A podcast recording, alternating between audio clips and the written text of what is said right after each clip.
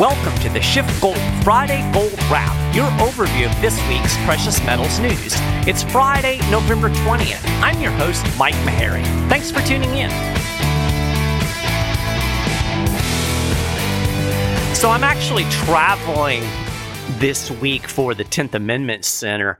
And in order to get a podcast out on Friday, I had to pre record. So I'm actually talking to you on Wednesday.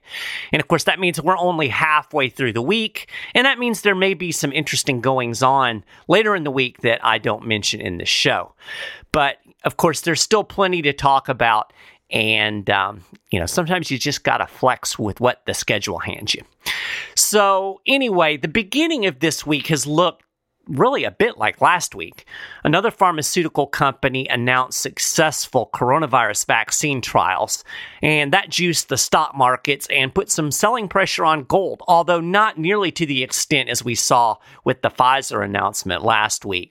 Now, I covered this in depth uh, last week, and I made the case that the coronavirus vaccine isn't going to give us immunity from the Federal Reserve. And of course, this is still true this week. But I want to touch on a question that Peter Schiff raised in his podcast. Why are stocks rallying on the prospects of a vaccine?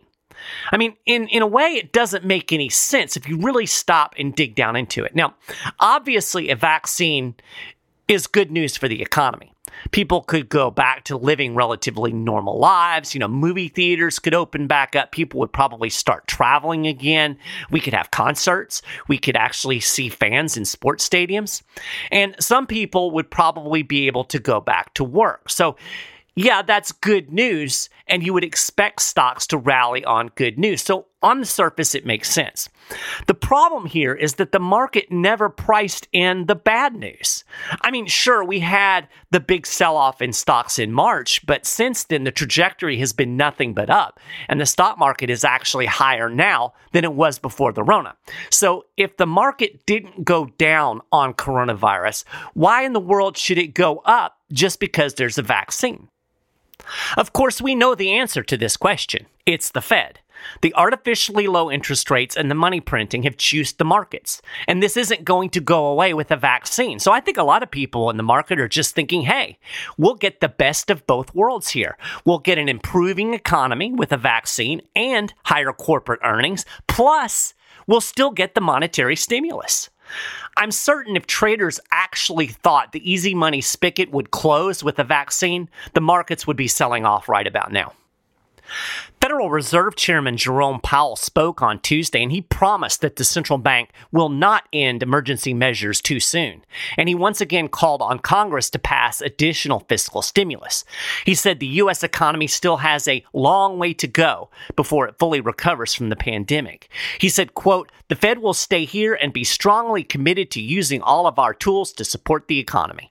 And he said the next few months may be very challenging. Now, this is all Fed speak for the money printing ain't ending anytime soon. Powell also said the emergency lending facilities will likely stay in place for the foreseeable future. Quote, when the right time comes, and I don't think that time is yet or very soon, we will put those tools away.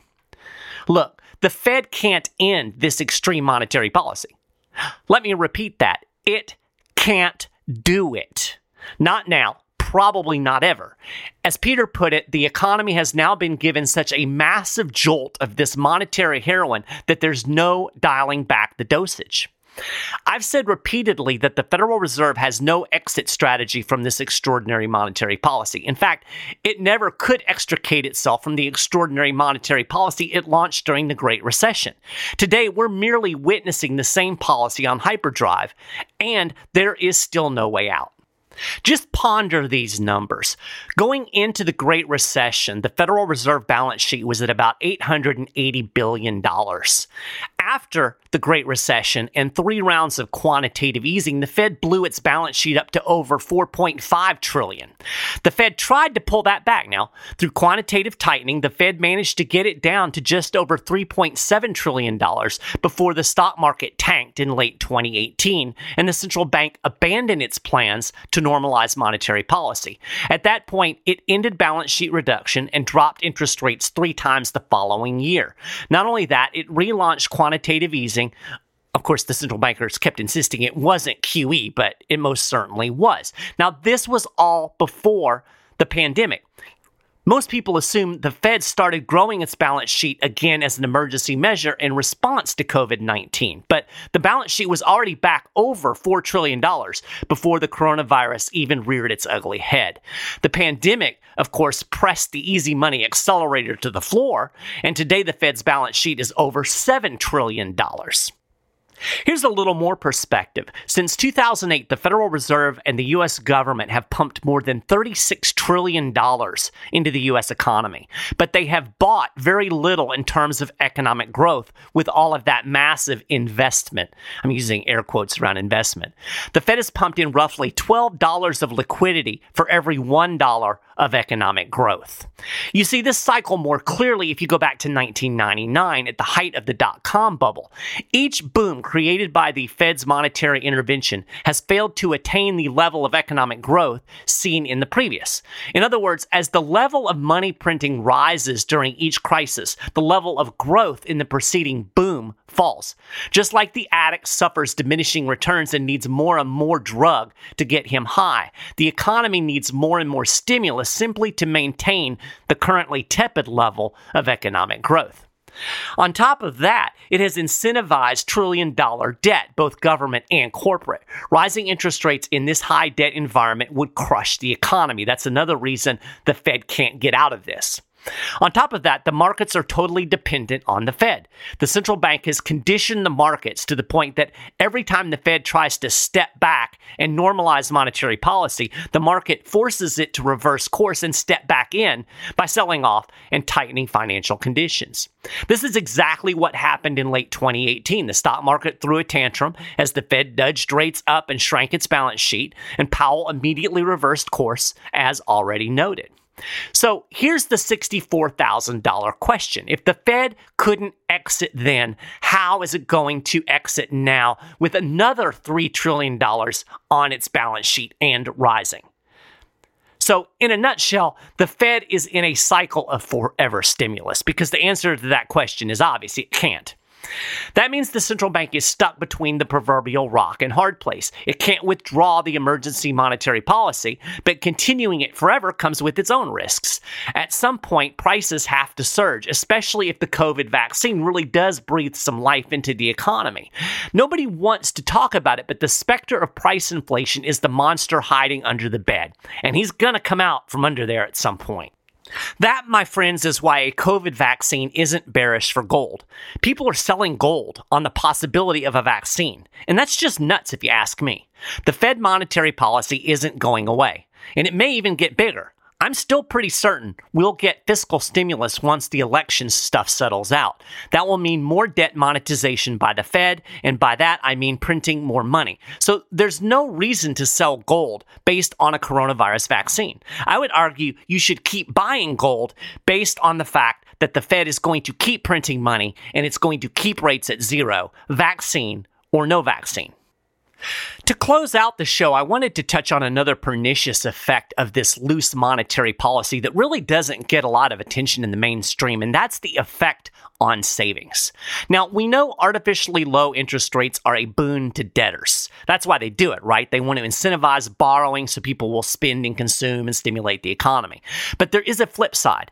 We're told easy money will bolster the economy as consumers and businesses take advantage of these low rates. But if you're trying to save money, this is anything but a boon. In fact, it's nearly impossible to save for retirement in the current interest rate environment. Today, your average Joe is forced to invest in increasingly riskier assets in order to generate enough money to retire on. This isn't only a problem for people hoping to save enough money to live comfortably in their golden years, it also bodes poorly for the broader economy. Savings provide resources for capital investment and future economic growth. Lack of savings now probably means a weaker economy later. So, how tough is it for savers? The current interest rate on a 30 year treasury is around 1.5%. It's been fluctuating around that for the last week or so. Shorter term yields are lower than that. This is a great deal for Uncle Sam, who is trying to borrow trillions of dollars to fund its massive budget deficits, but not so much for savers who depend on fixed income securities such as government bonds to protect the principal of their savings while also generating some income.